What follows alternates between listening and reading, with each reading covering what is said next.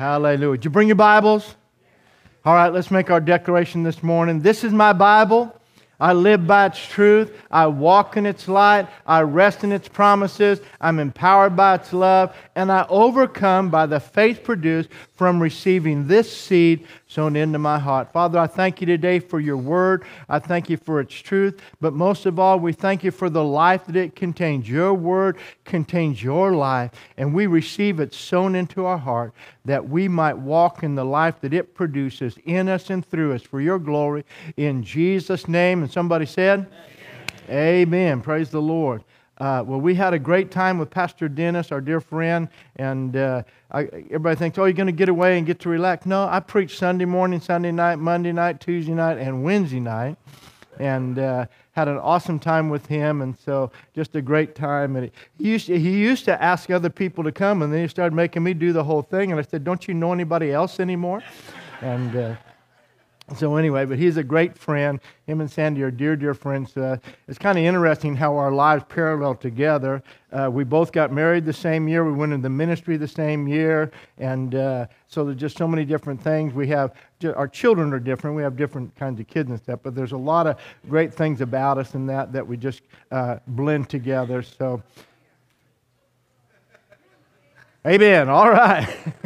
Praise the Lord. Well, this morning I want to uh, a couple weeks ago, and with Pastor Dennis, we ministered on abandonment. We ministered on our lives being in seed form and what that means. I ministered to them on taking the leap of faith, and then I talked to them about seasons of opportunity and times of purpose in our life. And I believe as the church that we are coming into a season of opportunity that the day and the hour that we live in, if we are spiritually awakened and attuned to what's going on around us, this is a great season of opportunity for the gospel of the Lord Jesus Christ to be preached to our world. I believe there's a hunger for truth in our world. People are searching for answers like never before. Would you agree? And they're looking in all kinds of different areas, and so much is being thrown out, and, and so much is being exposed as a lie that people are really open to the truth. So I believe that we're coming into a season of opportunity, and, uh, but it's important for us to have discernment. Anytime there's an awakening that comes, it comes because people can discern the times that they are in. Jesus said to, to, to Israel as he was there in Jerusalem, He said, If you had known the day of your visitation, and if you study church history and the history since the, since, since, the time that Christ was here, you find that there are seasons that, that God moved and people awaken to that. And then there's a great move of God and there's a great harvest that comes into the kingdom. So I believe we're living in that time when God wants to bring a great harvest. How many have been praying for someone to be saved? You have someone, you have a friend, a family member, a co worker, somebody, but you're praying for them to be saved. I believe we're, we're coming into the greatest harvest season that the church has known for quite some time. And so I want to walk you through this this morning about the age of discernment and the day of awakening. I'm going to read some things to you from A.W. Tozer this morning, and uh, it, it's interesting about his life. He was born in 1897, he passed away in 1963, lived for 70 years. And uh, but he wrote a book in 1949 called The Pursuit of God. And it, was a ground shaking book, and, it is a standard really for Christian life. And I believe every Christian should read it. If you've never read the book, The Pursuit of God by A.W. Tozer, I, would just uh, encourage you to get it. It's just a small paperback book, and it's interesting about him and the impact that it has. And it's recorded that he wrote most of it while on his knees in prayer seeking God. You know, something amazing happens when we really seek God and not just talk about Him. Amen? And uh, I'm, I'm, stealing a line from my, my friend Pastor Tim Dilena from Times Square Church in New York. But uh, he, I saw a clip by him the other day, but it fits into the message that we're talking about. How many know that Jesus died not just so we would attend church on Sunday morning? The purpose of being a Christian, Jesus didn't go to the cross. He said, Man, I'm going to go to the cross, die, suffer all this pain and all this agony and all this torture so that men can be saved. So I get a few people every Sunday morning get together and talk about me. How many know that his purpose for our life is a little bit bigger than that? Amen? And so we want to live to fulfill his purpose. But in order to do that, we have to be a people of discernment and we have to be awake to the times and the seasons that we are in. So look at your outline with me this morning. People in our world today are in search of answers for life. who we are, where we came from, where we're going, why I'm here. Who, what am I? What is my purpose in life? Is there really life after death? Are we alone in the universe? And they're looking anywhere and everywhere for answers to no avail. Or, in other words, they're in search of their identity, they're looking for value, and they're needing direction in life. Amen? And uh, a couple weeks ago, I, sh- I shared part of this with the men in our Monday night Bible study. So, if you wonder what we talk about, this is some of what we dealt with, and just encouraging us as men of God that God needs men to rise up in this day, in this hour, and be men of God. Amen. Not, not just church attenders, but be men of God. He needs women to rise up and be women of God. Amen. And, and I believe that there's an emerging generation. I believe the younger generation really is an emerging generation of new leaders that God's raising up at this time. And so, what does that mean? That means for some of us that are my age, our responsibility. I mean, know if you where we are in our life, if you're kind of around in me in your 50s and 60s, and and then the next age that comes, after that. If, if you're part of that, that's our generation. But we've pretty much lived our life. We've had our time. We, we, have had our, our hoorah moments, if you would. Now it's our time to get behind them and lift them up and encourage them and enable them and equip them to be the next generation of leaders that can even go farther than we went with the Lord. Amen?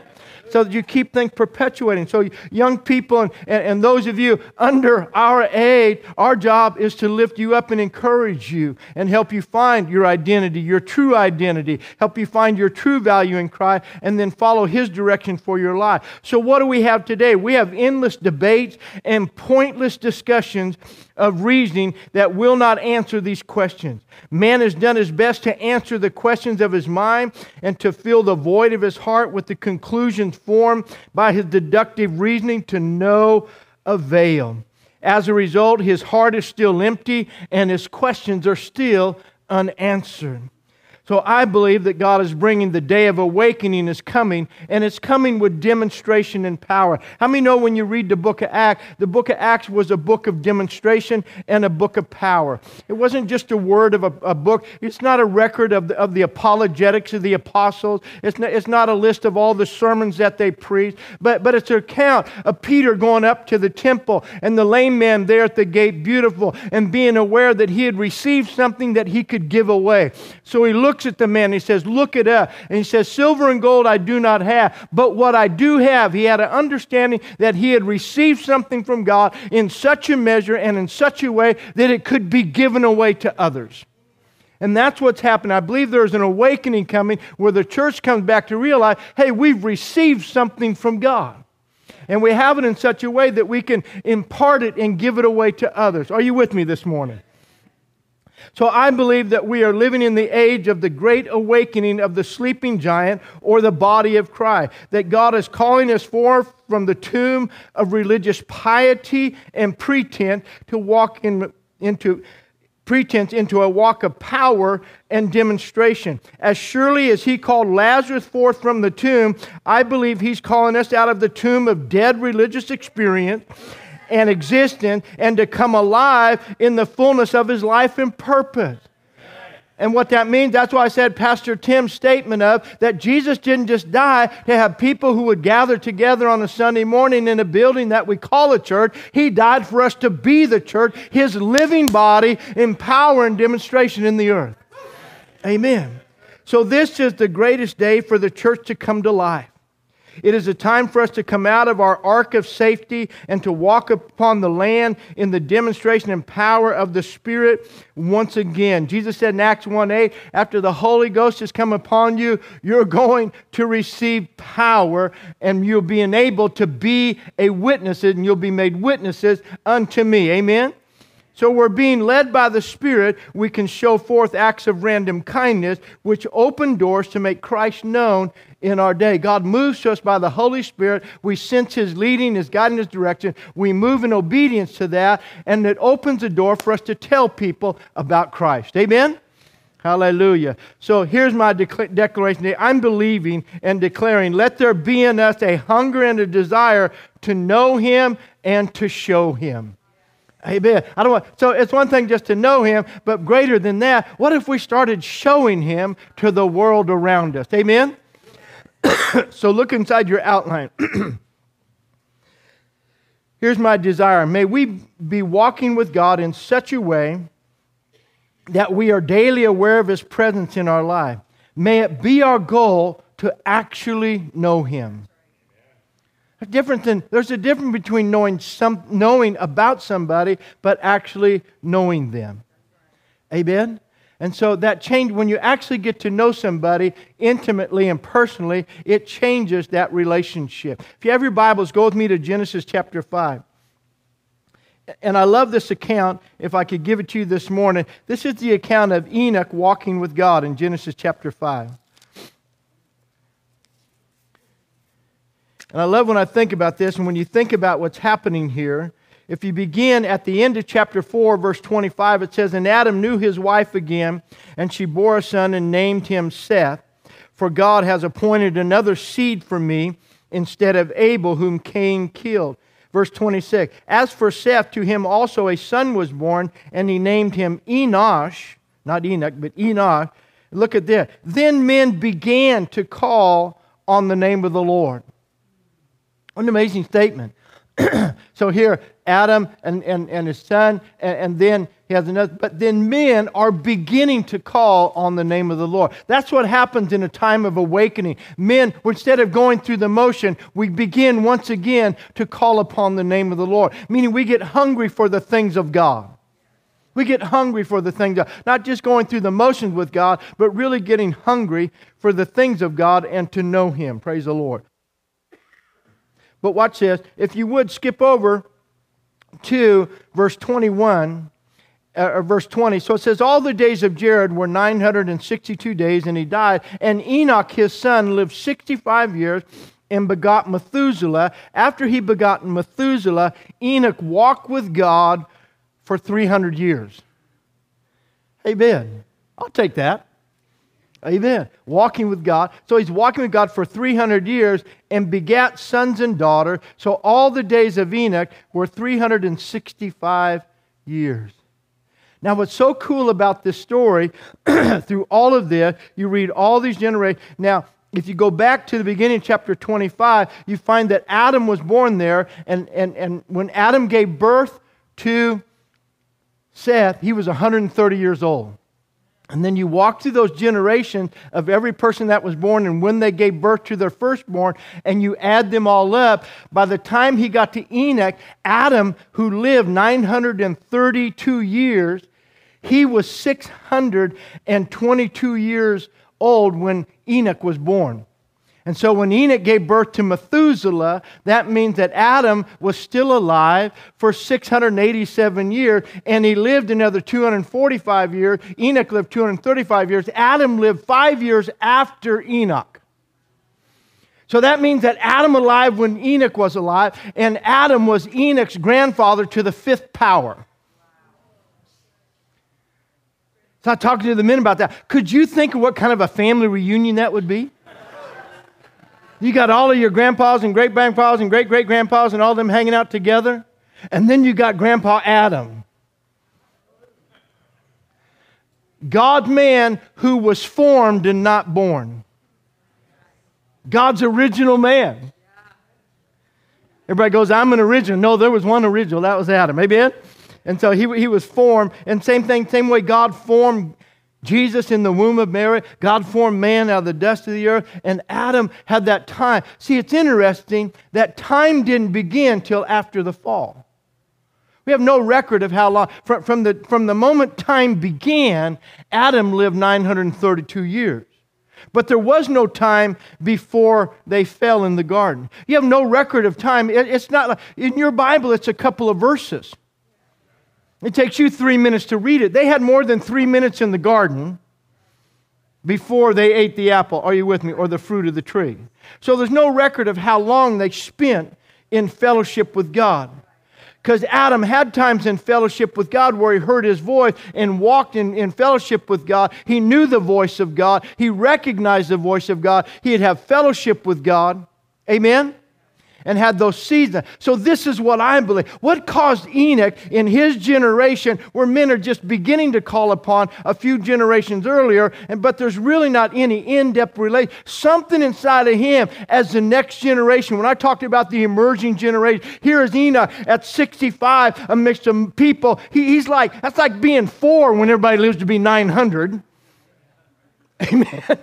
So here he is. He's this young, emerging young man, and now God, something is stirring on the inside of him. But I believe the stir began at one of the family reunions. Or maybe several of them. Who knows? Maybe they lived in a close proximity. Maybe as a young man, he could go over to great, great, great, great, great, great grandpa Adam's house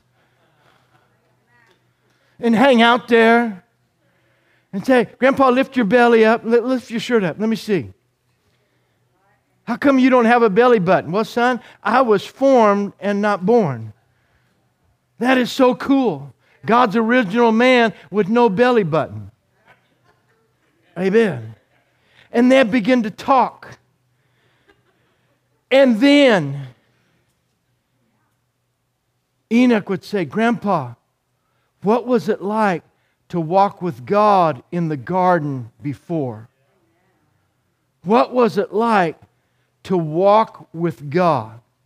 Now, listen, because it said for th- something happened at 65 that Enoch walked with God for 300 years. And that walk was so close and so intimate with God that the Bible says that God, he did not die, that God took him. He was the first man raptured or taken off of this earth without tasting death. Amen? And so people, well, I don't believe in the rapture, I don't believe God catches people away. Well, Anyway, moving back to Enoch. So Enoch, he has such a walk that gets God so attention. I heard one old preacher say it one day. God and Enoch were out on a walk one day, and God just said, Hey, son, we're closer to my house than your house. Why don't you just come home with me? How would you like to have that relationship with God? Where you're so close to God, it just says, Hey, why don't want you just be with me? I'll bring you into my presence. But Enoch had this walk with God, but I believe he had it because something began to stir in him and a hunger to know God beyond what was happening in his generation, beyond the rest of his relatives. They're all their lineage, they're, they're, they're all sons of God. They've all been born from the original man of God. But think about this something began to hunger. What would happen if something in you and something in me had, to, had a desire to have a hunger more than just our peers around us. Not longer be, no longer being satisfied just to fit in the normal crowd, but I want to walk with God and I want to know God. I want to know His voice.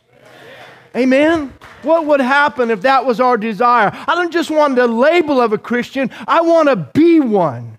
I want to be somebody who is known to be Christ like, who has evidences of his life in me being shown forth from me. Can you say amen? That should be our desire. So think about it. He walked with him for all those years. Think about it. I believe it will take a new level of discernment on the part of the believer in this hour. We will have to sharpen our senses and our awareness to what God, to what is going on around us if we want to see this awakening take place. Or in other words, God, it's always amazing that moves of God are called awakenings. We have the great awakenings and then the second great awakening. When the Wesleys were here, it was the second great awakening. And so a move of God is called an awakening. Think about that. Ephesians chapter 4, if you want to turn over there. So we need some discernment for the day and the hour in which we live. And so God gives gifts to us. In Ephesians 4, Paul declared, that God gave gifts to men. And the purpose of giving those gifts to us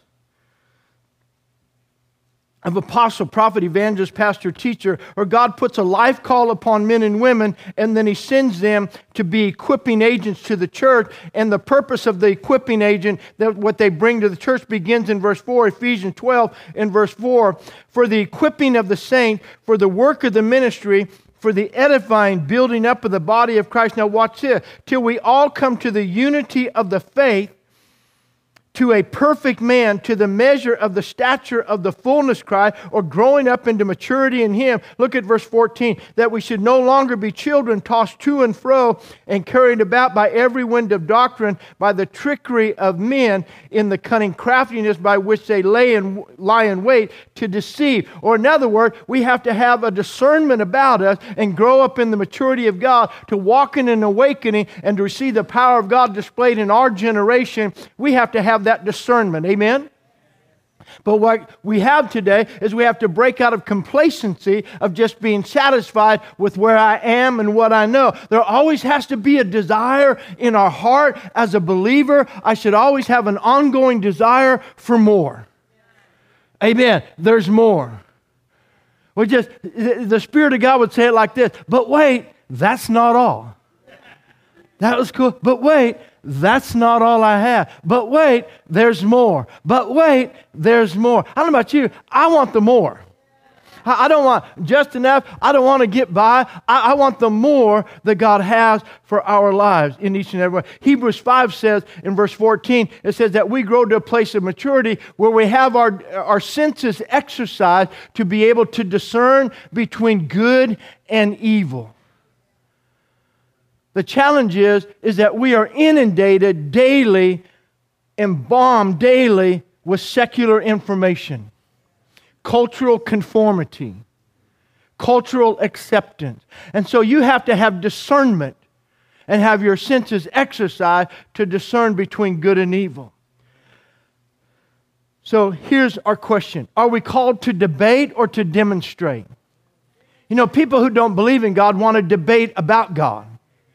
They want to try to talk you out of believing in God or why there's other options or everything else. So, our question is are we called to debate or to demonstrate? God says this I don't debate my existence with man. God never debates, God never explains himself, He shows himself. Amen. I don't debate my existence as man. That has always been God's response to the question of man. God has never debated with man over his, over his existence, but he has demonstrated his existence by power. Amen. When God led Egypt, uh, Israel out of Egypt, he didn't debate with Pharaoh. He demonstrated who he was in six, 10 judgmental plagues. And Pharaoh goes, okay, you can go worship your God. Amen? And so God has always demonstrated who he is by power. Every question to God by man on his existence has been answered by a demonstration. Or, in other words, God says, I'm not afraid to be seen. Too many times the church has been afraid to show him, but God's not afraid to be seen. Amen. I believe this. He will reason with man, but he will not debate with him. Isaiah 1 says, Come down and let us reason together. Reasoning is not debating. Usually, when God reasons, we have no answers to his questions. That's why when you read Job 38 through 42, God begins asking questions. He says, I've listened to all this. And he says, Who is this that darkens counsel by words without knowledge? Do you know what that statement is in reference to? All the chapters of Job's three friends leading up to that. You have about 36 chapters of everybody talking about God, and God says, Who is this that down, darkens knowledge by word, by, darkens counsel by words without knowledge?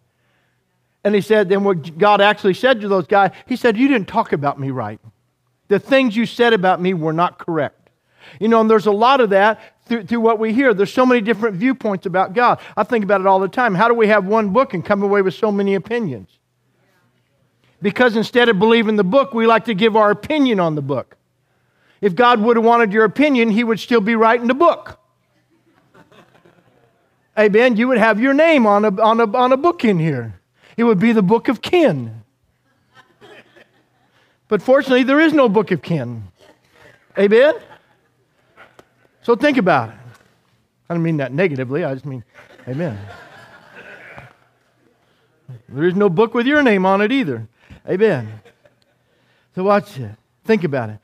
God does not come to prove who he is, but to show who he is.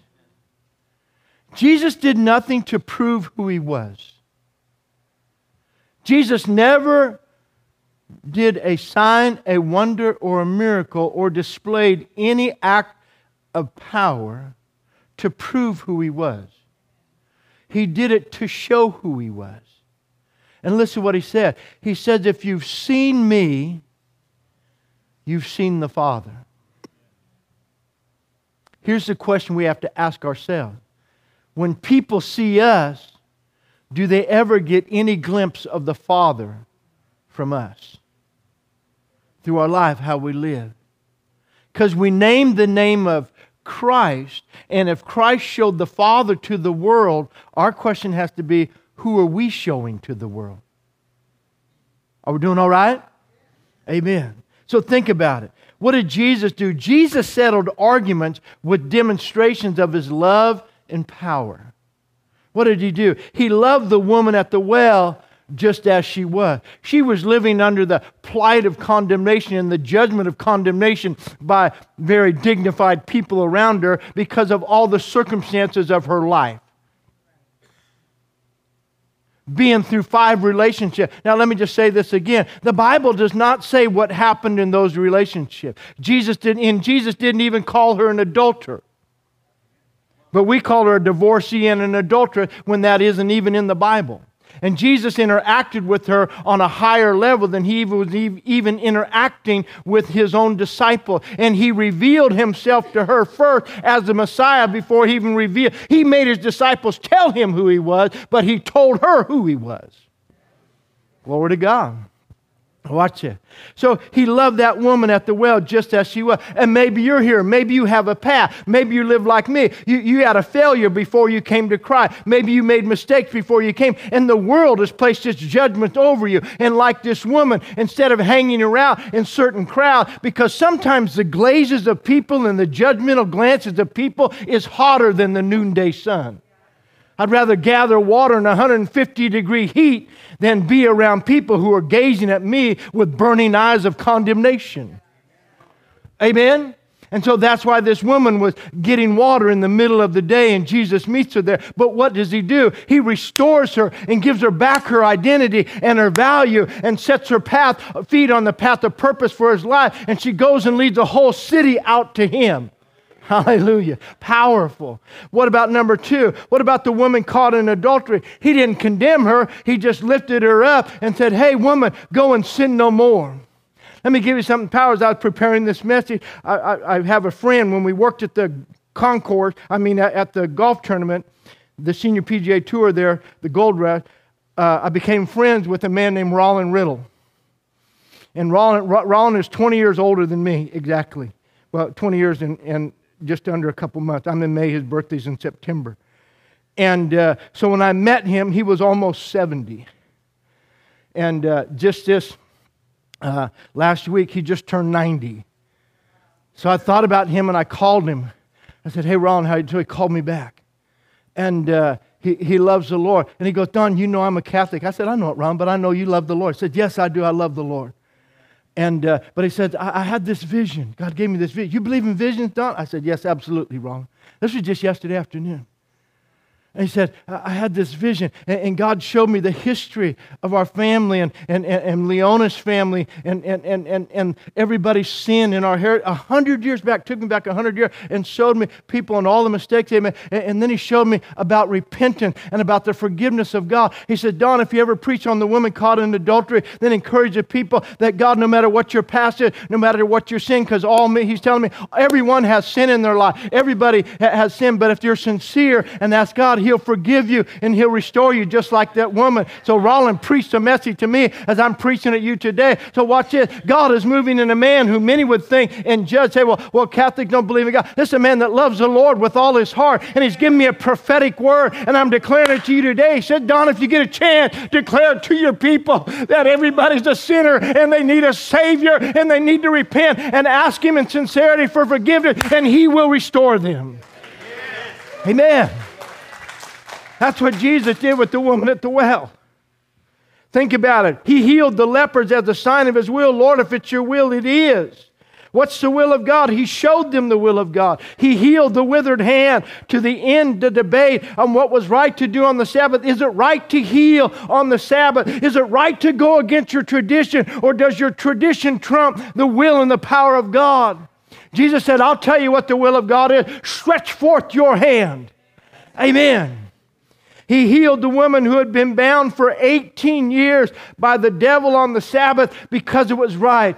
The woman's in there, and the Bible says in Luke 13, says they're watching him to see what he would do. They know this woman is bound, and yet here are all the religious people using her.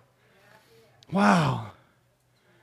And here she is bound by the devil. And just as what Jesus said, is it not right that this woman who is in covenant with God as a seed of Abraham, that she would be set free? And especially on this day, the Sabbath, she has a covenant right not to be bound. Her right is to be free. And what he was saying to them, you should have set her free. And that's what happened to the church today. The church should be walking in the power that sets people free. People should walk to the door of our sanctuary and encounter a living God, not dead tradition. Hallelujah. In John chapter 14, Jesus said, If believe me, can't believe me for the words that I say, then believe me for the work's sake. Believe me because I've demonstrated who I am to you. You see, we are to know him and to show him to our world as well. The book of Acts, as I said, is a record of the actions of the apostles and the disciples, not a catalog of their apologetics. Could it be that we have reduced God to a lifestyle concept? Many people have lifestyle Christianity. Amen. I have the t shirt, I just don't want to live out what it says. Amen. Why? Instead of revealing him as a life changing force. Jesus is not a concept, he's a life changing force. I shared it with the men yesterday. We talked about temptation at our men's breakfast. And what's the devil after? When you come to Christ and you're born again, you actually enter into another realm of temptation in your life. You enter into revelation on the level of God in man temptation. The same type of temptation that Jesus faced, where the devil offers you counterfeit soil to get to your ultimate good goal. She did in the wilderness. So here, so here, so here. And, and you can get there. It's a good goal. You can achieve it. It's not to do evil, but to get to your goal in an easier way. Are you doing all right? Because he's after the life that was in you. The devil is the author of abortion.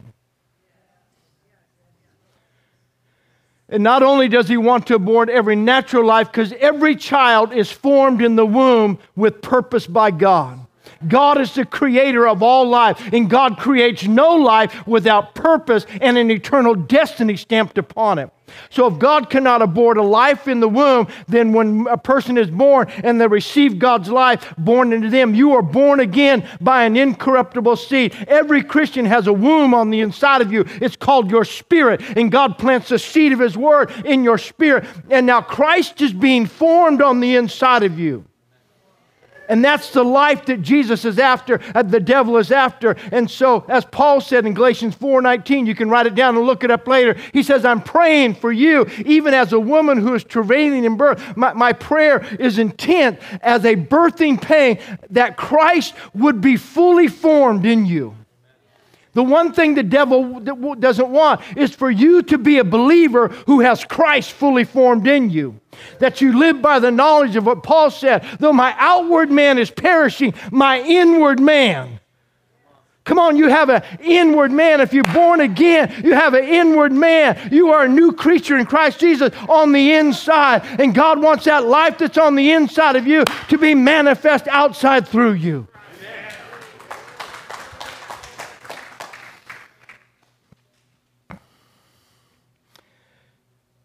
Here's the challenge if we would search for him with the same ardent zeal in which man is searching for intelligent life in space in the universe, he would find him. Jeremiah said, You shall seek me and you shall find me when you search for me with your whole heart. Now, I'm a pastor. I like when people come to church. But let me just say this coming to church is not seeking God. That's not seeking Him and searching after Him.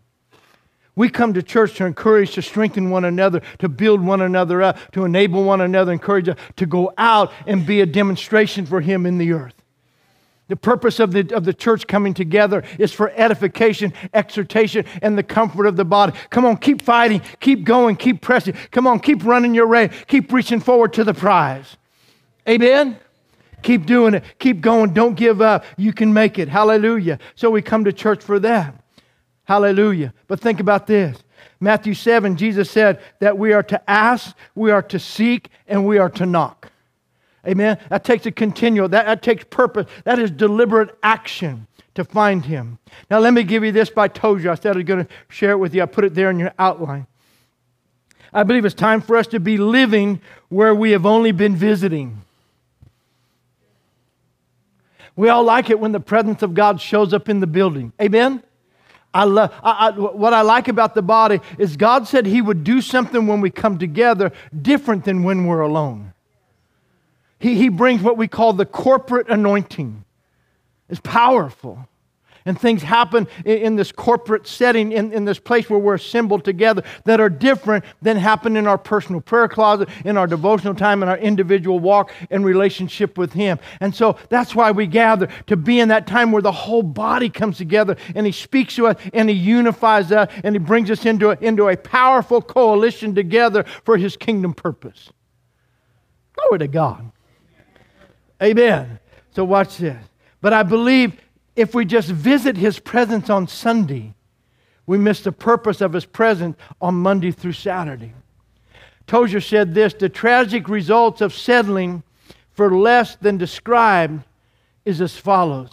He said this we end up with shallow lives, hollow religious philosophy, the preponderance of the element of fun in our gospel meetings, the glorification of men, trust in religious externalities, quasi religious fellowship, salesmanship methods, and the mistaking of dynamic personality for the power of the Holy Spirit. These are symptoms of an evil disease deep within the soul. Now remember, this was written in 1949. For this great sickness that is upon us, no one person is responsible and no Christian is wholly free from the blame. We have all contributed directly or indirectly to this sad state of affairs. Listen, this is too powerful. We have been too blind to see, or too timid to speak out, or too self satisfied to desire anything better than the poor, average diet with which others appear satisfied. Glory to God. Whew. To put it differently, we have accepted one another's notions, copied one another's lives, and made one another's experiences the model for our lives. Amen. I don't want that myself. I, I want to know Him. Amen?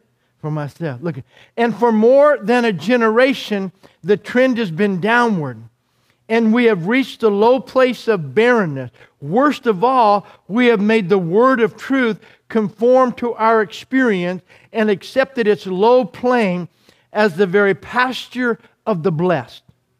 Wow. So it will require a determined heart and more than a little courage to wrench ourselves loose from the grip of our time and return to the Bible ways, but it can be done. There's another great man of God, prophet of God. His name was Leonard Ravenhill. Anybody ever hear of Leonard Ravenhill? You want to hear what he said? This is now. Now, just remember, he's saying it, not me. I'm just reading it. Amen. He says, They that sow in tears shall reap in joy. He says, This is what he said. It's, it's a little article he wrote. Have we no tears for revival? Now, now, please don't take this personally. I mean, I can't help it. I always try to preach nice messages, and they always come out like this direct. Amen. But watch this. Watch this. What that means is, is that if you look at our culture today, the average, do you know we have about this many people as well that go to our church? We have about less than half of our people that actually call this church home here today. And the average attendance on a national average is our life. We've gotten so preoccupied with life that we're losing less time, we're losing more and more time for God. We're finding less and less time for God. If you go back just a couple generations, just a 20 years or so, you go back, people lived from God out, not trying to get God in. People have their life centered and focused around God. Today, we try to find time in our life to put some God in it. So, how can we have no tears for revival? It says, They that sow in tears shall reap in joy. That's a divine edict. This is more than preaching with zeal. This is more than scholarly exposition. This is more, more than delivering sermons of exegetical exactitude and homiletical perfection. Such a man, whether preacher or pew dweller, is a is appalled at the shrinking authority of the church in the present drama of the cruelty of the world, and cringes with sorrow that men turn deaf ears to the gospel and willingly risk eternal hell in the process. Under this complex burden, his heart is crushed to tears. The true man of God is heartsick, grieved at the worldliness of the church, grieved at the blindness of the church, grieved at the corruption in the church, grieved at the toleration of sin in the church, grieved at the paralysis, the, the prayerlessness in the church. He is disturbed at the, at the corporate prayer of the church no longer pulls down the strongholds of the devil. He is embarrassed that the church folks no longer cry in their despair before a devil risen, sin mad society and say, Why could we not cast him out? The church is saying, What can we do? We look at what's happening in our schools, look at what's happening in our society. Maybe if we just had a desire for a day of demonstration. Amen? Many of us have no heart sickness for the former glory of the church because, excuse me, we have never known what true revival is. We are stagnant in the status quo and sleep easily at night while our generation moves swiftly to the eternal night of hell. Shame on us. Jesus whipped the money changers out of the temple, but before he whipped them out, he wept over them. He knew how near their judgment was. The Apostle Paul sent a tear stained letter to the Philippian saints, writing, I have told you often and now tell you, even in weeping, that they are the enemies of the cross. Notice that he does not say that they are enemies of Christ, rather, they are enemies of the cross of Christ. They deny and diminish the redemptive values of the cross. There are many like this today. The Church of Rome does not stand as an enemy of Christ, it traces heavenly on his holy name.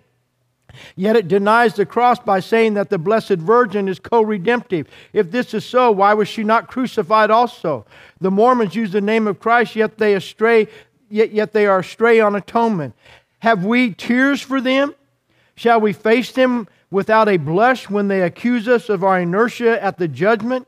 Seat, saying that we were your neighbors and an offense to us, but not a burden because they were lost? Salvationists can scarcely read their flaming evangelical history without tears. Has the glory of the evangelical revival of Wesley ever gripped the heart of the Methodist today? Have they read the fire baptized men in Wesley's team? Men like John Nelson, Thomas Walsh, a host of others whose names are written in the book of life. Men persuaded and kicked in the street, men persecuted and kicked in the streets when they held their meetings. Yet, their, yet as their blood flowed from their wounds, their tears flowed from their eyes. Have the holiness people set a guard at the store of the beauty parlors, lest any sister should enter to get her hair curled? While a block away, there's a stirring of prostitutes trying to sell their sin racked bodies with none to tell them of the eternal love. Do the Pentecostals look back with shame as they remember when they dwelt across the theological tracks, but the glory of the Lord was in their midst? When they had normal church life, which meant nights of prayer, followed by signs and wonders and diverse miracles and genuine gifts of the Holy Ghost? When they were not clock watchers and their meetings lasted for hours, saturated with holy power? Have we no tears for these memories? Or shame that our children, knowing nothing of such power, our denominations have their glory revival days. Think of the mighty visitation of the Presbyterians in Korea. Remember the earth shaking revival in Shantung. Are those days gone forever? Have we no tears for revival? Wow, what a word. Amen. Where are those preachers today? Where, where, where, that word being proclaimed. Come on, I'm telling you, when the word of God is proclaimed and something stirs in our heart. I, I, I heard a moment the other day where I read in Chambers this morning. He said, Never let conviction miss, never miss the opportunity of conviction in your life. When God stirs something, if we just hear normalcy, if we hear things like that, but it never moves me, if I'm just satisfied with where I am, then I bought into the status quo of the culture that is around me, of what has been normalized as Christianity today, and I don't desire to break out. I, am many times I hear them, I was sharing Pastor Dennis about some different areas and stuff we're talking. He says, Oh, I've never seen any of that work. I said, Well, I'm not asking you for your opinion. So, so many times, even people around us, are you listening to me? Even people around, when you say you're believing for a healing, somebody say, Well, I know somebody who had that and died. Well, I wasn't asking for your opinion. I was looking for your agreement, but many times people base their experiences and they want their experiences. They want to bring your faith and, and your desire and your passion down to their level because if you get too passionate, if you have too much desire, you're going to make them uncomfortable. And people don't like to be uncomfortable. But I'm telling you, we need an awakening where the church is no longer going to be silent by the experiences and the complacency of others. Hey, Ben, I'm trying. It's time for us to once again become aware, if the worship team will come back, to become aware of the universal presence of God in our lives. Jacob woke up at Bethel and he said, Surely the presence of God is in this place, and I knew it not. This is nothing more than the house of God. And I'm telling you, God wants to invade the lives of his people personally and corporately with His presence. I'll give it to you like this. The Lord gave me this a couple years ago, but it's apropos for today. It says we can no longer afford to be ashamed of the truth and intimidated by the lie. The world has been put off by phony displays of charlatans who have learned how to prey upon the emotions of men and build for themselves little kingdoms that they call gods. But God is creating a stir and a hunger, a desire in His people for Him. This will be a movement that will not be led by the charlatans and pretenders, but by His Spirit. This will be a new purity of Pentecostal power that will not be plagiarized by performers looking only to draw attention to themselves. It will be the flowing through true believers who are desirous to see the lost come to Christ and truly know Him. Men and women who will once again say in the boldness of the Spirit, Look at us.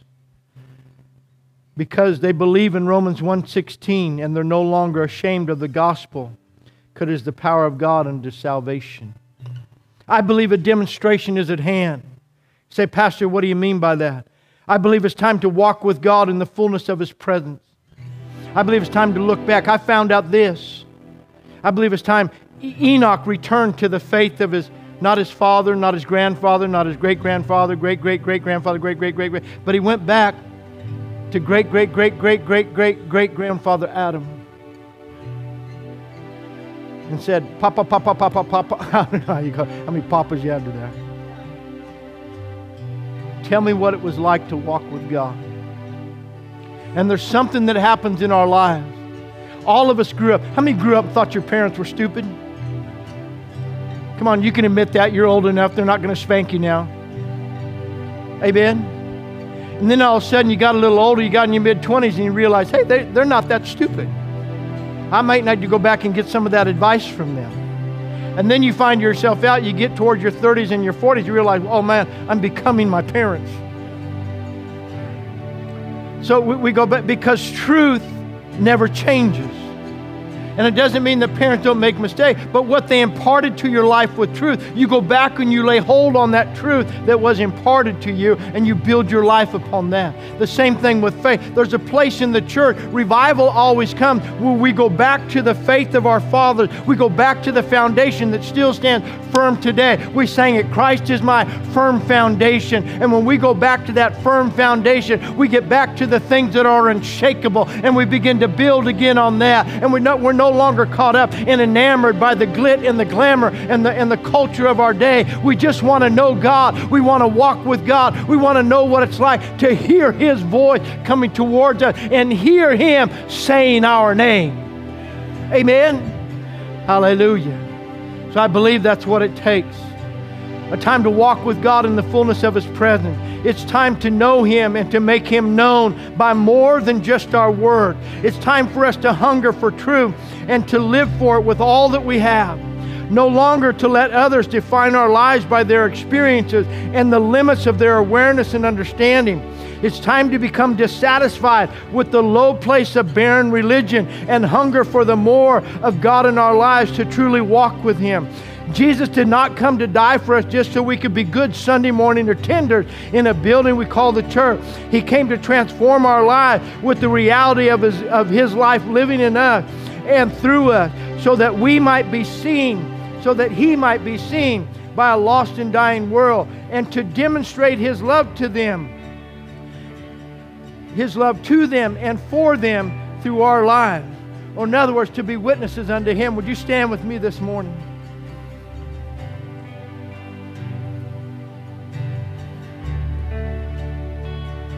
Anytime God stirs in our lives, it's always important to respond to that stirring. If God ever checks us about something and convicts us about something, respond with repentance, respond with change, respond with an action. That's why Paul said, I beseech you, brethren, by the mercies of God, that you present your body a living sacrifice. Keep presenting, keep pressing, keep reaching and stretching into the things of God. Maybe this morning, I, I, I just, if you're here, and I'm not saying I'm never going to lead anybody in a salvation prayer again. I was sharing with the men yesterday morning, we were talking about overcoming temptation. And you overcome temptation real easy. You say no you say no. But the power to say no comes from saying yes. I'm able to say no to the temptation because I've said yes to someone greater than what you're offering me. I said yes to the greater, so it's easy to say no to the lesser. Amen? And He keeps offering you Uh, give you an offer, but you keep your yes strong. You tell Jesus, I, I say yes. I say yes. I say yes. Every day you get up and you say yes. Here am I, Lord. Use me. Send me. God, I give you my yes today. I give you my yes today. And because I gave you a yes, you empower me to say no. Amen. So it's just you overcome with a no. Amen. But nobody can pray your yes for you. I told the men yesterday, I have a moment that I go back to. A Tuesday night in a prayer room at New Life Assembly in Marysville. God speaking to my heart. God had been pulling on my heart. I'd made a failure of my life. And our church had a prayer room behind the platform. And I went into that prayer room. They were having a prayer meeting in the sanctuary, but I went into the prayer room. Back then, we didn't have padded chairs, we had metal chairs. Amen. Well, they have pews in the sanctuary, but they're metal chairs. And I just found a metal chair and I turned it into an altar. And I gave my life to God. I gave my life. Nobody leading me. I knew I'd made a mistake, and I personally repented and gave my life to Christ. Sometimes we want somebody else to do it for. Nobody can give your life to Him but you. The same way Jesus says, Nobody takes my life, I'm laying it down. That's how you get saved. You make the choice that day to give your life to Christ. And then you have a mark in the sand and you're able to say to the devil, Devil, you lost. And you lost in my life on December 13, 1978, because there's a place in the sand of time where I knelt down and I said, Lord Jesus, I give you my life for the rest of my life. I will live for you. I will serve you. I will honor you. I will do whatever you ask me to do. And I made a vow to him, and I've kept that vow for 45 years. And when temptation comes, you have the power to say no. 44 years ago, I stood at an altar with my wife and I looked at her and I said, I give my life to you for the rest of my life. And my yes to her, and I reaffirm it and I reaffirm it. I love you. I love doing life with you. I choose you for the rest of my life. And so you affirm it in your marriage, you affirm it in your relationship with God. But nobody can say your vow to your spouse for you. You make your own vow. Amen. When I do weddings, I make people look at each other. I'm doing their vows. They're looking at me. I said, I'm married. You need to look at each other.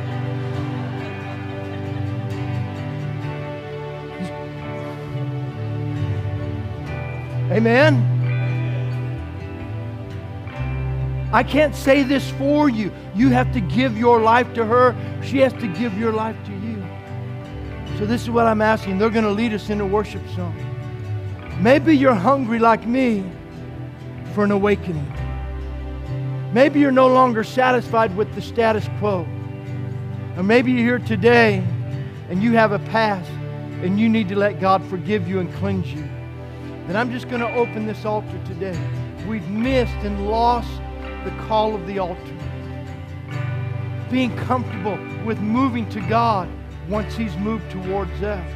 If God's touched your heart today, then would you just respond to his touch upon your life? If he's moved in such a way to touch you, would you just move in response to him? Maybe you just need to rekindle, restir, reignite. Paul said to Timothy, he said, Timothy, there's a gift inside of you. Now stir it up. Maybe you just need to come and find a place of prayer. Say, God, I'm going to stir up what you put inside of me. I don't want to be just a casual quasi name only. I want to be a real believer. I want to be like Enoch. I want to walk with you. So as they lead us, if you need to find a place of prayer this morning, a place of dedication, a place of commitment, a place of renewal, a place of re-energizing and revitalizing your relationship, move to God this morning in Jesus' name.